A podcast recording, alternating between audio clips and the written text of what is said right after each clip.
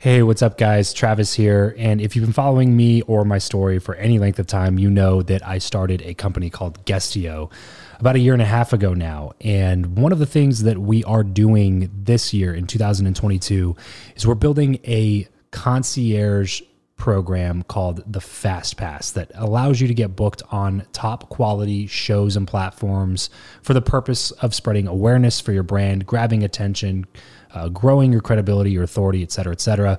And so, if you are listening to this right now and you are a seven figure plus entrepreneur and you have a budget to bring in traffic, attention, credibility, authority to your brand, then this might be a really great program for you. Just head over to travischappell.com slash 10K. Why 10K? Because we guarantee in this program that you're going to be able to speak in front of 10,000 people within 90 days. Okay, 10,000 people within 90 days. Imagine getting on a stage in front of 10,000 people to share your message, your story. Well, that's exactly what we are doing inside of this program through virtual stages like podcasts or virtual events or YouTube channels or blogs you name it, we are working with it and we are trying to get you booked on those platforms. So travischappell.com slash 10x.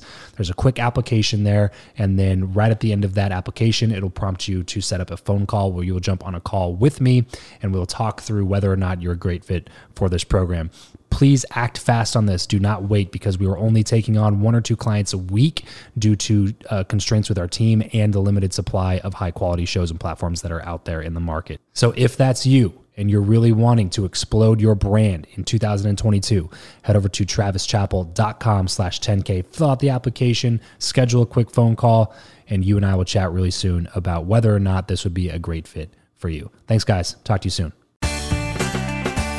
Hey, this is Sabrina Horn, author of Make It, Don't Fake It. And if you want to build authentic relationships, you should be listening to Build Your Network with my good friends Travis Chappell and Eric Skwarczynski.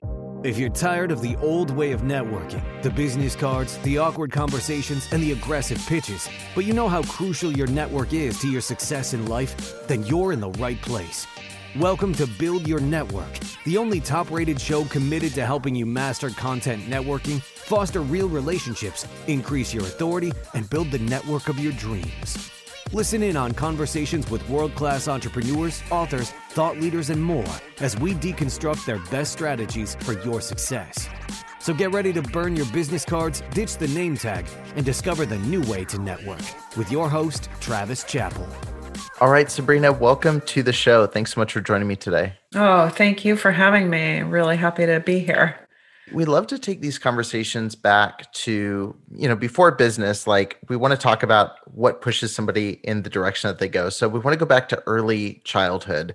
Let's talk middle school, Sabrina. What were you like at that time? What was kind of the the interest and and where did you see yourself going around that time? So um yeah, like wow, middle school, that brings me back uh, I was kind of a shy kid in middle school and high school is not doesn't bring back the greatest memories but um you know for me i think um, i always struggled kind of with communications because my first language was german. Hmm. my parents are both german immigrants and um, was the first language i learned. So i kind of always struggled in english.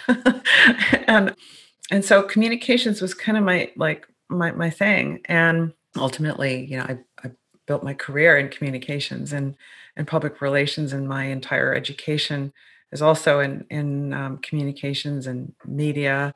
But back then i really wanted to be a reporter. I wanted to be a journalist because i thought it was so cool how they were always you know on camera or like pressing hard to like get answers out of um, closed mouth executives. I, I just thought maybe i could do that someday did you have a certain person that kind of inspired you in that direction? Did you know somebody, or was it just something that once you learned that job existed, it sounded it sounded like a no brainer? Yeah, no, there really wasn't anybody who inspired me. I mean, in fact, my parents were both chemists, and mm. all the all those chemistry sets got stacked up in the closet every year. no, I mean, I I think I just um, it was sort of honestly a love hate relationship because I really struggled with writing and um, but I, I wanted to to conquer it and I wanted to be a good communicator. And I as I got older, I will add, you know, that I also felt like communication kind of makes the world go round and mm. we all know what it's like when there's a failure to communicate. Right. right. So yeah.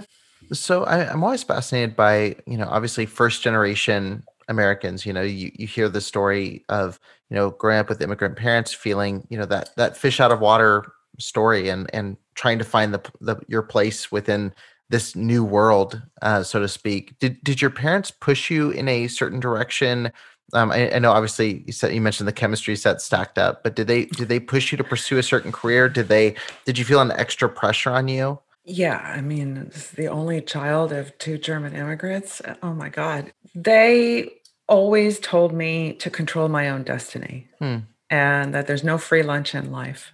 And, you know, that, that, you make your own luck, that luck doesn't exist. You have to make your own luck. And mm. that was just infused in my, you know, it was in my DNA. It's just was part of me. And so it made me pretty resilient and you know going my first job and then starting to have entrepreneurial aspirations of my own my father was a serial entrepreneur they just told me to to be successful hmm. but to do something that i that i love that can sustain my livelihood and that i would never really need to count on anyone else for my financial well-being. I mean, it's sure. essentially what it came down to. Yeah. Right, right. So where did that where did that land you coming out of high school? Did you go the route of doing traditional college? Did you just mm-hmm. kind of pursue your own path? Like what was kind of the first steps going out on your own? Yeah. So um I mean, I was not a stellar student and uh, I I mean, I did okay. I went to a small liberal arts college in upstate New York. I majored in American studies because back then they, they didn't have majors in marketing or business and american studies was great because you could take a class in any discipline as long as it said america in the textbook and so uh, you know I, I was a late bloomer and i really started to get interested in marketing and communications like kind of later on in my college career and i decided to go straight through to grad school i did mm. not go out and work i did internships during the summer and kind of started to hone in on the fact that i thought this was going to be my career path.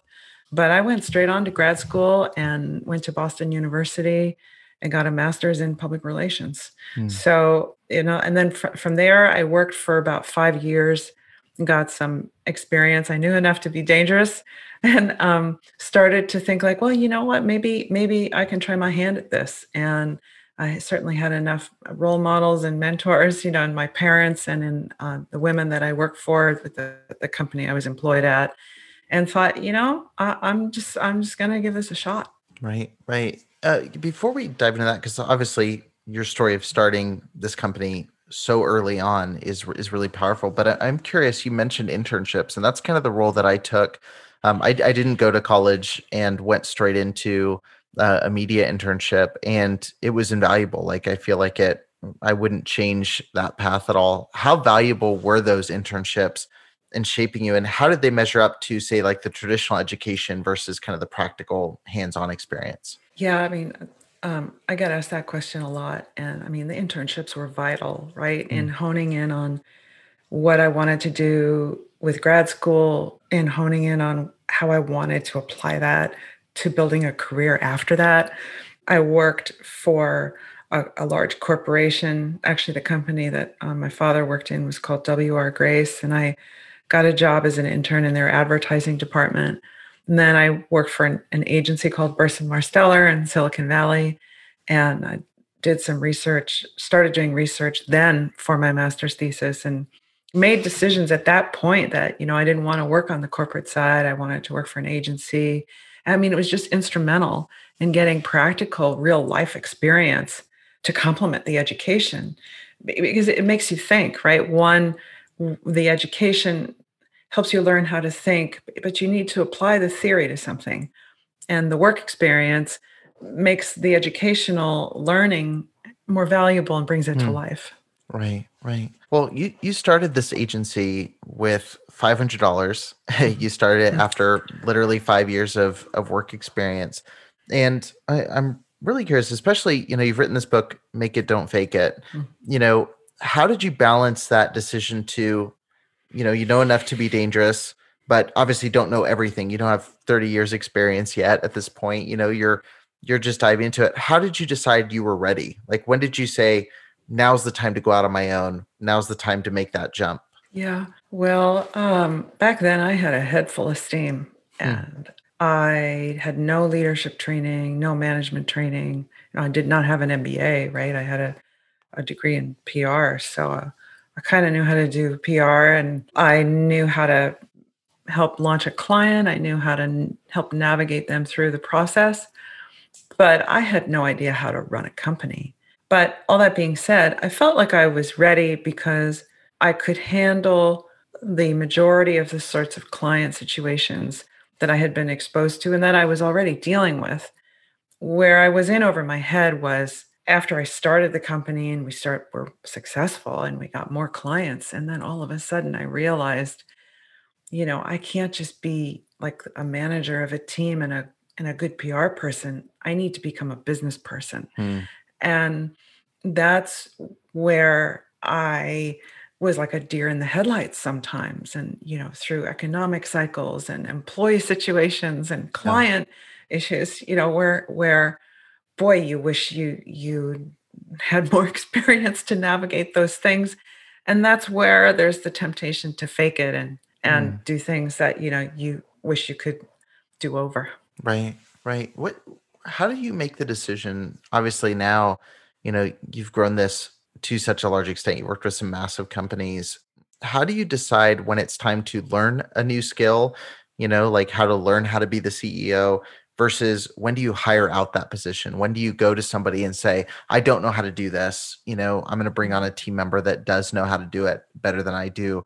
Versus when do you take the time to just sit down, grind and educate yourself you know how to how to learn something Yeah, I think it's also, you know, it's a, a partially a function of what you're interested in and what you're Mm, passionate about. Yeah, you know, I definitely knew that I needed to hire a finance a finance director who could help me set up benefits and like health insurance and HR policies and things like that. That was not an area of expertise I was interested in or had any inkling of how to do. What little experience I did have in management and leadership, I had by observation and by, you know, managing a few people. And so I figured, well, you know, it's small enough. Whatever I don't know, I can f- ask the right questions. right I sought out mentors. Boy, did I, you know, I really, back then in the 1990s, having mentors wasn't really like a thing. They were right more like advisors. It, it wasn't a popular term like it is today but I definitely reached out to the people that I got to know by building my network to, you know, be like, can I just ask you a stupid question and, and right know that I can trust them and feel vulnerable and, and not uh, have it come back to bite me? And so I built up a network of those people who really helped me get through some tough spots. You know, and honestly, also it it can be lonely. It can be lonely being the a CEO because there's no other CEO right next to you to talk to. yeah And you can't ask your employees because you're supposed to have all the answers. So it's really vital to develop that kind of private personal network of of mentors or advisors. Right right. I'm curious about that the authenticity because there is Mm. there's two parts of this and i just spoke with a with a ceo of a pretty large company just the other day and and was kind of talking through this. And you know their their approach seemed to be the never let them see you bleed kind of approach. Like you know you don't want to let the team know there's a big problem. Like you want to you want to be able to solve it first and have a solution. But I, I think also like there is this need for transparency especially with startups you know like like you know when there's a smaller team of people you want to be able to know what's happening. Like you want your leader to be able to communicate like hey here's where we're at. This is where we're going. So how do you balance being authentic with your team versus like you know not just sounding an alarm every second and, and freaking out your team and, and making them want to jump ship because you're you're oversharing? Like what's the what's the balance there? Yeah, it is a very delicate balance. And I did f- make the mistake of letting my hair down too much at Mm, times and expressing my concern over an issue or wondering out loud, you know, about certain things. And then it would come back where, you know, my employees were like, well, you know, Sab doesn't know what she's doing. right and, um, you know, your employees expect you to lead them. So you have to have those conversations with the right people. So perhaps it's your leadership team, your number two person, right? You you build a team of people around you so you can scale. And those are the people that are your executives, your executive team, and that are in the inner circle who help you ultimately run your company. That's where you can have those conversations. Now, you know, boy, you know, if, if you've had a bad day and you had a rough meeting with a client, you can walk down the hall and talk to a few people, you know, on your team, your employees, and say, yeah, you know, that was really tough. And I don't know, I don't know if we handled it right. Like, what do you mm-hmm. guys think? And having a conversation about it and being sort of open and open minded about their response, but connecting with them about that emotion is okay. The key in that is to show humility and approachability. Like, what I mean by that is, how do you think we could have done that better? Like, mm. boy, you know, I I don't feel like I answered his question very well. We we need a better uh, response to when this issue comes up. What do you guys think? Right. And and then registering that, going back, coming up with whatever the fix is, a new process or a solution, and then sharing it back out with the people I talk to to close the loop is really the I think is the right way to approach something like that. Can you think of an example of a time where, you know, maybe you you opened something up to the team and you said, "Hey, this is the problem," and opened up about this situation, and someone on the team, whether they were in a higher up position or just one of the the lower level team members, came in and gave a piece of advice or insight that that totally changed the the trajectory there. Yeah, I mean, more often than not, right? I mean, a good CEO is not necessarily the person who has all the answers, but who asks all the right questions mm. and entertains the ideas and the solutions. It's like socializing an idea to see if it would work and finding potential solutions that you hadn't thought of. It creates an environment of collaboration, right? Because people feel like their ideas are heard and we may not implement all of them you know um, yeah. and there's good reasons why but like wow that's a great idea. That let's do that. Please help me do that. Hmm. that will fix this problem. Just go do it. And and that happened all the time all the time. Hmm. it gave me wings. Yeah. Yeah that's awesome. This episode of the show is brought to you by indeed we are driven by the search for better. But when it comes to hiring, the best way to search for a candidate is not to search at all, it's to match and match with Indeed. If you need to hire, you need this platform, guys. I'm telling you, Indeed is your matching and hiring platform with over 350 million global monthly visitors, according to Indeed data, and a matching engine that helps you find quality candidates fast. Ditch the busy work and use Indeed for scheduling, screening, and messaging candidates so you can connect with those people even faster. And it doesn't just help you hire faster. In fact, 93% of employers agree that Indeed delivers the highest quality matches compared to other job sites, according to a recent Indeed survey. And look, guys, one of the things that I wish I would have used Indeed for is this matching service.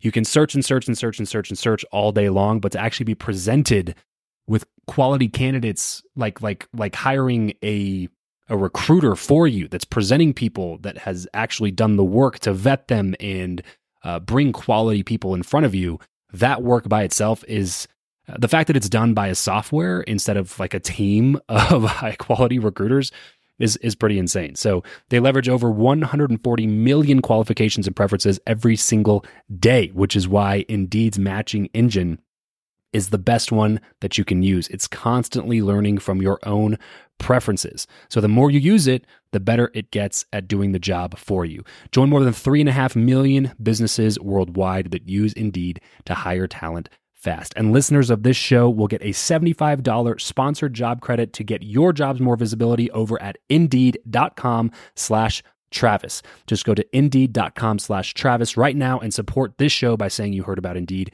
here on the podcast. Indeed.com slash Travis. Terms and conditions apply. If you need to hire, you need Indeed.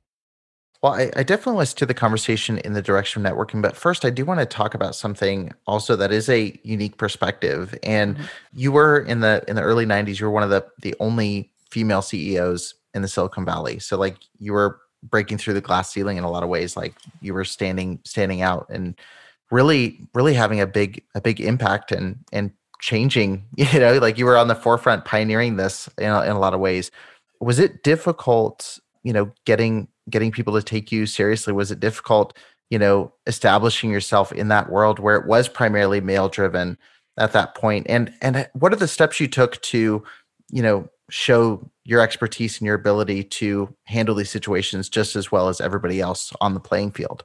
Right. Yeah. I mean, back then, uh, there were far fewer female CEOs mm-hmm. than there are today. And there still are not enough today, right. but we're doing better. Back then, like I said, I, I just had a head full of steam. I mm. was smart. I made sure that we were buttoned up. I did my homework. And I walked into these rooms that were filled with mostly men who were mostly older than me. And I don't think they quite knew what to do with me. I think they initially may have tried to test me, you know, see what I knew and you know, this is how we're going to do it. And then I would just, you know, basically put on my my Sabrina work face and just say yeah. like, well, no.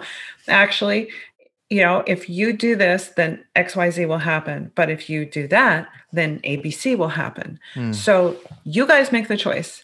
I can support you either way. My recommendation is so and so and I was very businesslike. And I, I think I never fed into or felt like I needed to compensate for my gender. I never prepared for that before I walked into a meeting. I, I and I think I developed a reputation for that. Now, that's not to say that I didn't deal with gender bias and, and right. I wrote about this in my book, you know, thousands of years of gender bias isn't going to you know erase it for you even if if you're running your own company right? I had a measure of control running my own company over who i wanted to work with and for. And there were many many times when we had to fire a client because they behaved inappropriately with a member of my staff or were abusive and we did that during the recession you know when money was tight and mm. i i still remember that day that i called that CEO and I fired her on her way to the airport because she was terrible with my team. Yeah. And I'm proud I did that. But you know, getting back to to gender bias, I mean, I could I could write another book about all the times that um, I had to deal with inappropriate behavior and you know you you just develop a skill set in terms of how you react to that. You know who those people report to you know who those board members are. You ask around you find out more you use the proper channels to deal with them or you fire them. Yeah right.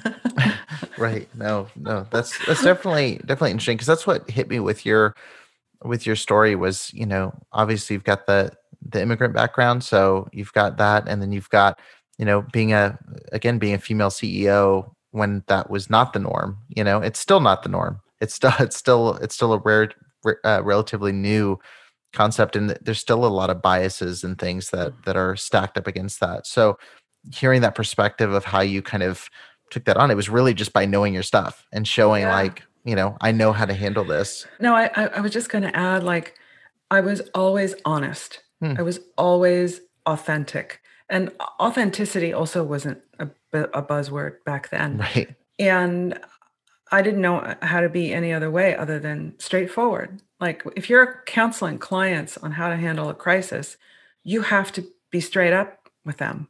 And i handled difficult situations with with people across the board in that way. And i think i earned a measure of respect for my candor. And mm. it was almost in a way uh, I got more respect for it because it was, seemed to be so refreshing in right. a world where, you know, most people are afraid to tell the truth or they feel like they have to compensate for, uh, you know, something they don't know. And um, I just didn't know any other way to be. No, that's awesome. Well, I, I definitely want to steer the conversation toward networking. Obviously, that's the the main crux of the show, and it, we've already talked so much about how relationships were an invaluable asset to you. But I want to ask one question we ask everybody that comes on the show, and that is do you believe that who you know or what you know is more important and why? Yeah, I I had to think about that. Mm. A superb question. I think it depends on the phase of life you're in and where mm. you are in your career. So, and it changes. For example, when you're first starting out out of college and you just really want to get a job, any job, you know, and you would like it to be based on a little bit of what you know, but really you just want to get a job because you yeah. need a paycheck. at that point, it really is about who you know and who can open doors for you. And then you kind of navigate your way from there. But then as you grow into your career and you're establishing a personal brand, or say you're an entrepreneur and you build a technology and you have a patent for it, that it is very much about what you know. Mm. And that drives then who you know and who you're going to take that to. And then I think later on in your career, you, you've reached a period of sort of critical mass in your life. You have reached what you wanted to accomplish in your job, you got the title, you've, you know, all the people that you need to do business with, you're doing business with.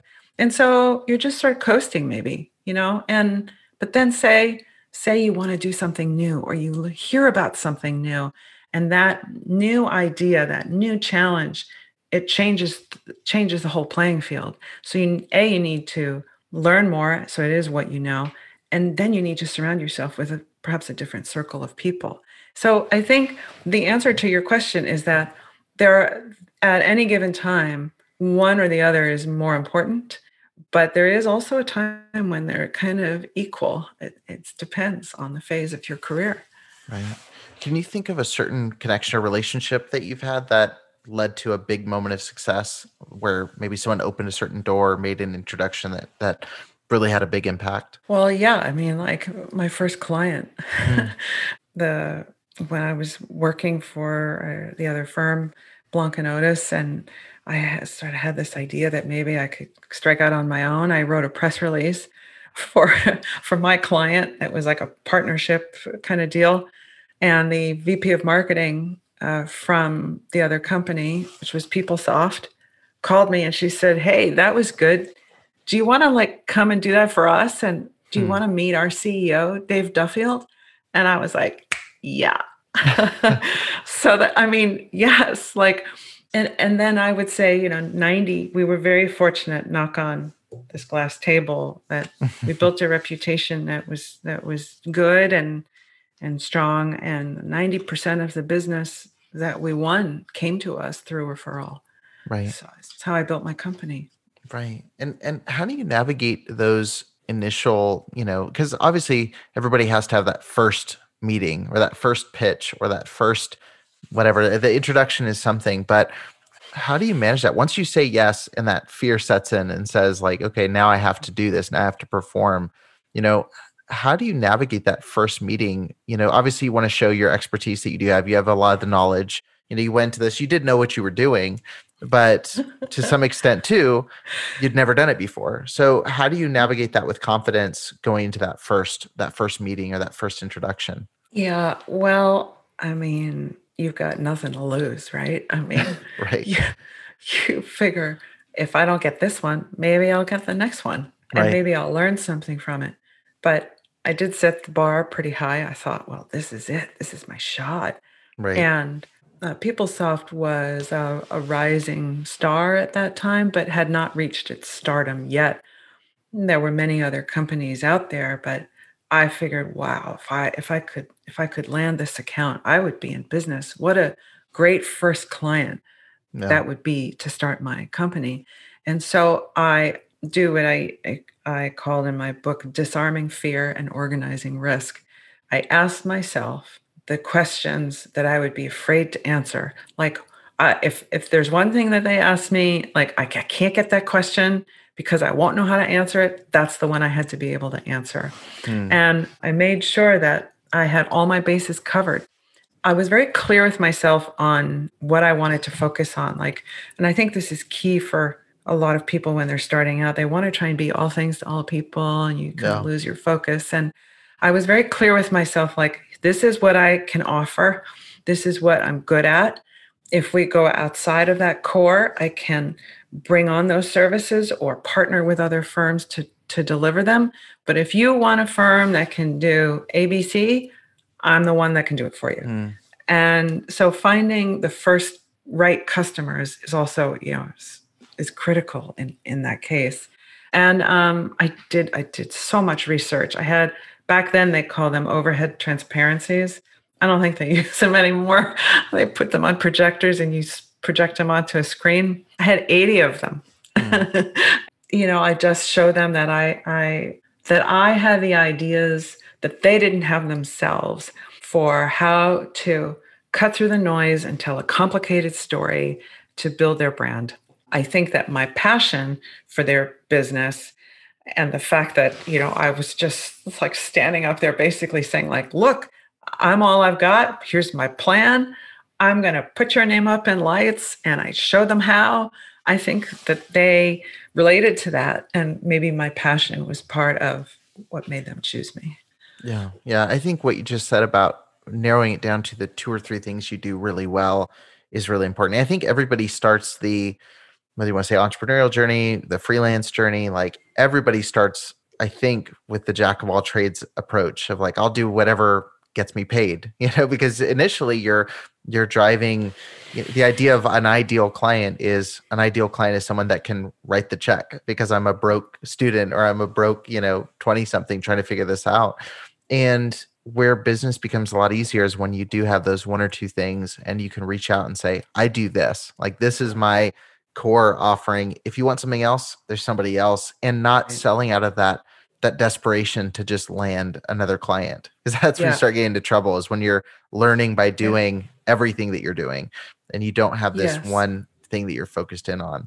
I think that's that's really yes, important. absolutely. And that's that's where you start faking it, right? Yeah. Because you say, Yeah, sure, we can do that or we can do this or yeah absolutely you know and then you go back to your office and you're like oh my god how are we going to do this right and you know when you're starting out the, the last thing you want to do is add more anxiety to right. your plate.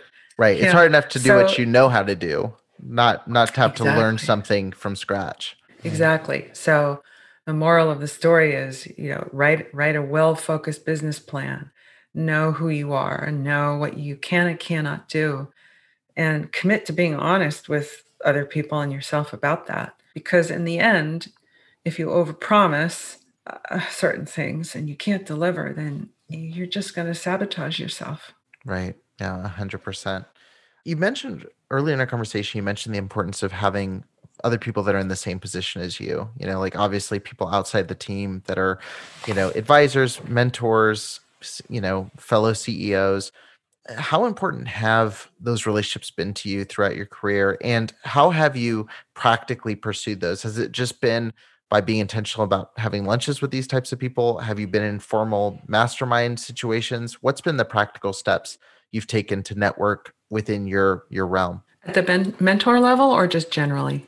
I would say at the mentor level like people that that either can resonate with what you're what what you're doing so they can either commiserate or just kind of talk about the same experiences or people who are kind of formal mentors who are maybe a step or two ahead that you've kind of learned from the mentor relationships i had and how i found them and worked with them was different actually for each person sometimes you know their person might be super busy and um, they don't you know they don't want to have lunch you know, they just want to work. Like, just call me. Just call me, Sabrina, if you need me, or send me an email, and and we can chat for a few minutes. And ten minutes with that person is like gold, liquid gold. Yeah.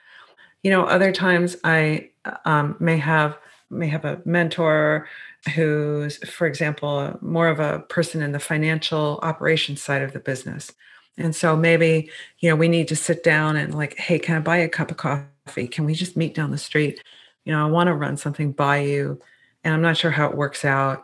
I meet for coffee, you know, or I know that they're going to be at a conference I'm attending and I grab them and I say, Hey, can we just sit down on that couch over there before we go into the next session? You know, yeah.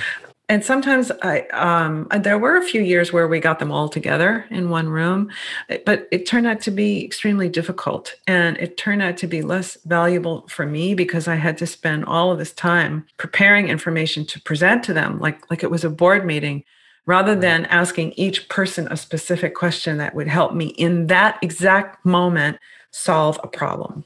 So um, I kept it really informal, and it worked that way better for um, for all of them. I will also say that I encouraged my leadership team, my business partners, and the people who help me run my company to have their own mentors. And you know, a mentor is it's not somebody you just meet at a conference or you know in a in a meeting like wow they're really important. I want them to be my mentor. Like that's not how it works. Yeah. You have to have a, an emotional connection with them. You have to have chemistry with them. You have to sort of identify with their path and right. their or their sense of humor you know? And then and then you kind of go from there I've seen, I've experienced this where young people will come up to me and they've read about me or they've heard about me and they're like, "Hey, will you be my mentor?" And it's like, "Well, yeah, yes, of course, I will help you, but." But you like you have we have to get to know each other yeah. before we get fit? married. Yeah. Right. Yeah, you know, does that make sense? Yeah, absolutely. Yeah. No, it's building that relationship first. And really, I, I think a lot of times too, like like you said, people look at something as like they look at the accomplishments and they say, "Oh, you have that," and that's definitely a big part of it. You shouldn't be mentored by someone who hasn't done what you want to do. But so few times do people look and say, like, what are they like emotionally? Like, what is their personality type? Are they extroverted, introverted? Do they are they in sync with like my you know worldview and stuff? And yeah. you know, I, I've talked about this even working with Travis, you know, I came on with him when he started the show. Five, he was five months into the show. And, you know, like the reason that we've worked together is not because we're completely identical personality types, but it's because we're in sync on all of the things that we need to be and we complement each other where, you know, like I'm, I'm more extroverted. He's more introverted. I'm more, you know, like I, I balance out a lot of like the creative side where he's a lot more on the business side like there's there's those pieces there but we strengthen each other along the way. And so it's not it's not necessarily a, a mentor relationship but it's it's one where we're helping feed each other in a lot of yeah. ways. And and so many people just see the result and say oh i'll find that person. And i read their book and you know i think we'd be a good fit you can't know that until you've built the relationship no, i think that you have to start with a relationship, a friendship first, almost, or yeah.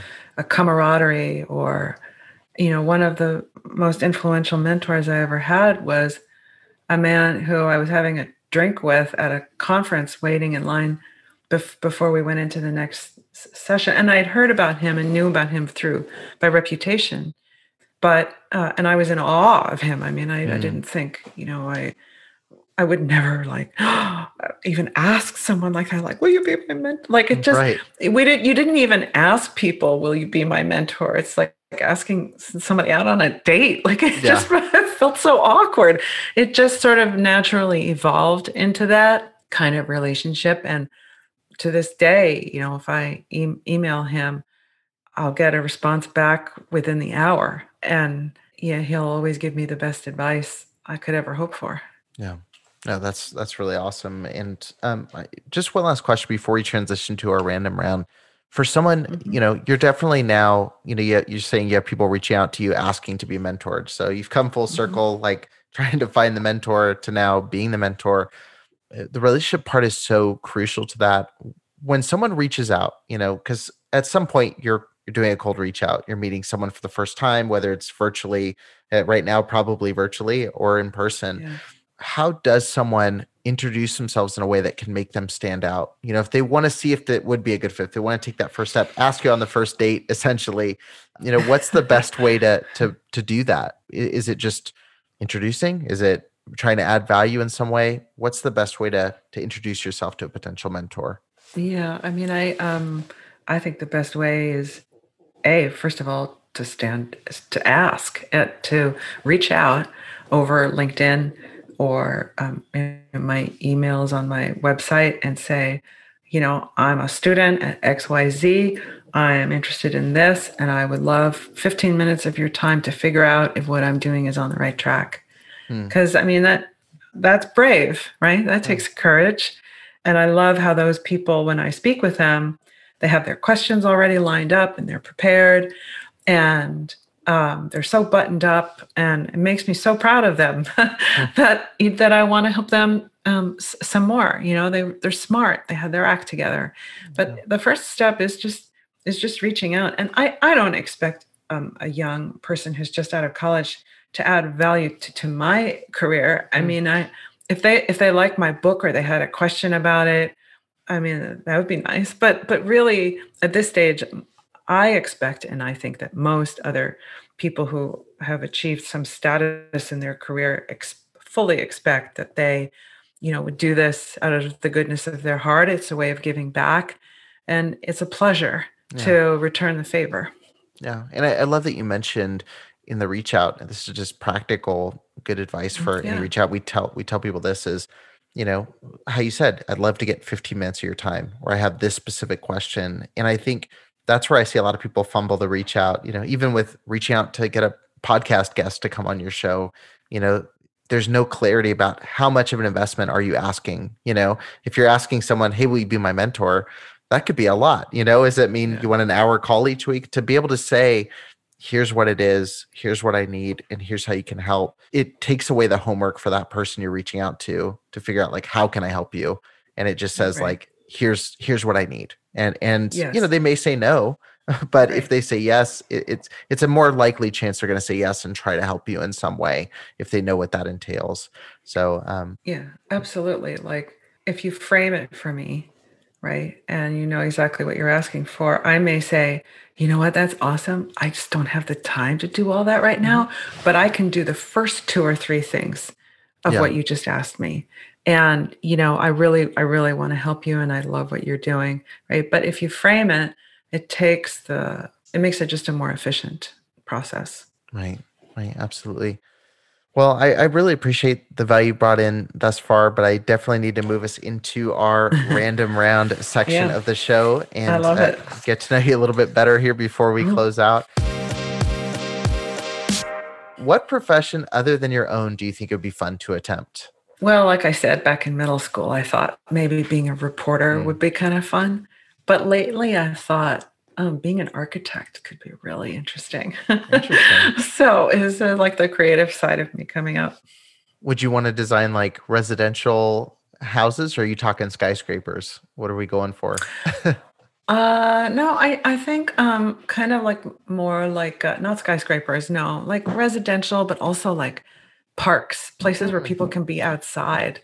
I think that's because we've been inside for, yeah. for yeah. so much. It sounds like a good change of pace. So, yeah. If you could sit on a park bench with somebody past or present, who would that be or why? Well, so um, I will share that um, my mom passed away in December mm. and she's uh, almost 93 and she passed away in her sleep peacefully. So if I could sit on a park bench with with anybody, it would probably be my my parents to ask them a few questions about some things that I didn't ask back then. Right. And, um, or when I should have, or that I forgot. But the other person that I would love to talk to is Richard Branson. Mm. Yeah. Interesting. Because he's done so many things. He's such a serial classic entrepreneur who's, you know, built huge companies in many different industries and so I, I just think I saw him once at a conference. I heard him speak, and I, would love to sit down and talk to him someday. Right. Yeah, that's a great answer. What's the best way for you to learn? Do you like learning through books, audiobooks, blogs, or do you like watching videos? What's the best means of of learning for you? I kind of think like all of the above, honestly. I'm kind of old school, so I like books. I love good business books like um, the the Chasm, Crossing the Chasm from Geoffrey Moore. Good to Great from Jim Collins. Mm. And then I love, love, love um, Ben Horowitz's books. He's a serial entrepreneur and a venture capitalist, and he wrote The Hard Thing About Hard Things and another book about culture. So mm. I to I like long form journalism. I like to immerse myself in, in a good book. And then I, I also like The Economist, frankly, for sort of broader, in depth pieces that matter around the world. So right. Yeah. Okay, awesome. Uh, what's your what's your morning routine look like? Uh, my morning routine is taking care of these two very large four-legged pets I have, and taking them for a walk and giving them breakfast. And uh, then I do kind of like my own little exercise routine, and I, I do all of my writing in the morning now, and um, just taking care of personal business, you know, stuff I have to do to fix up the house. And then I save my afternoons for conversations with you. Well, awesome. and uh, yeah, do podcasts and stuff like that in, in the afternoon. Cool, cool. What's your go-to pump up song? What's what's playing in your headphones while you're taking care of these two large dogs in the morning? Actually, I'm kind of like a quiet person in, in the morning. I kind of pump it up when I'm either running, jogging, or on the elliptical. But that would probably be Motown. I'm a Motown girl. Any kind of remix of a Motown song, you know, Earth, Wind, and Fire, Santana, U2. That's not Motown, but that's good. That's good. Pump, Good pump it up pump-up music. Yeah. Yeah. What's something you're not very good at? I'm terrible at IT and computer issues. Gotcha. terrible. I have been trying for a month to figure out how this Yeti Nano microphone works with these headphones and plugs into my laptop so that people can hear me. It's just terrible. Gotcha. So that's a good one to outsource is the IT, the IT stuff for sure. What is the best place online for people to find you? Obviously, they can check out your book. They can head over to uh, sabrinahorn.com slash book and grab a copy of Fake It, to, uh, Make It, Don't Fake It. But um, where where else on social media can people connect with you if they wanted to get in touch or follow your journey? Yeah, I mean, definitely LinkedIn. That's where I am most of the time. I'm also on Instagram and a little bit on Twitter, but honestly, I think everybody's, I think, can find me on LinkedIn much more easily. Awesome. Awesome. Well, I hope uh, that people will go and check out a copy of your book. And I definitely hope people will connect on LinkedIn and just send you a one sentence message saying, Will you be my mentor? I think that's the big takeaway from today's episode. But uh, no, I really do appreciate all the great information that you've you've given. And like I said, I hope people will check out your book, follow some more of the resources that you provide on your site, and uh, really get to get to follow your journey a little bit more. Well, thank you. It's been great talking with you, and I, you know, I do hope that um, the advice that I've given is is helpful to some um, who are listening. And um, you know, if anybody wants to talk further about what their journey might be, I'd be certainly happy to to talk to anybody. That's amazing. Well, thank you so much, Sabrina. All right, thank you. That's it for this episode. If you want to connect with Travis and other like-minded people who also listen to the show, then you're going to want to head over to travischappell.com slash group to join his free Facebook group, Podcast to Profit. Travis will see you there. And remember to leave every relationship better than you found it.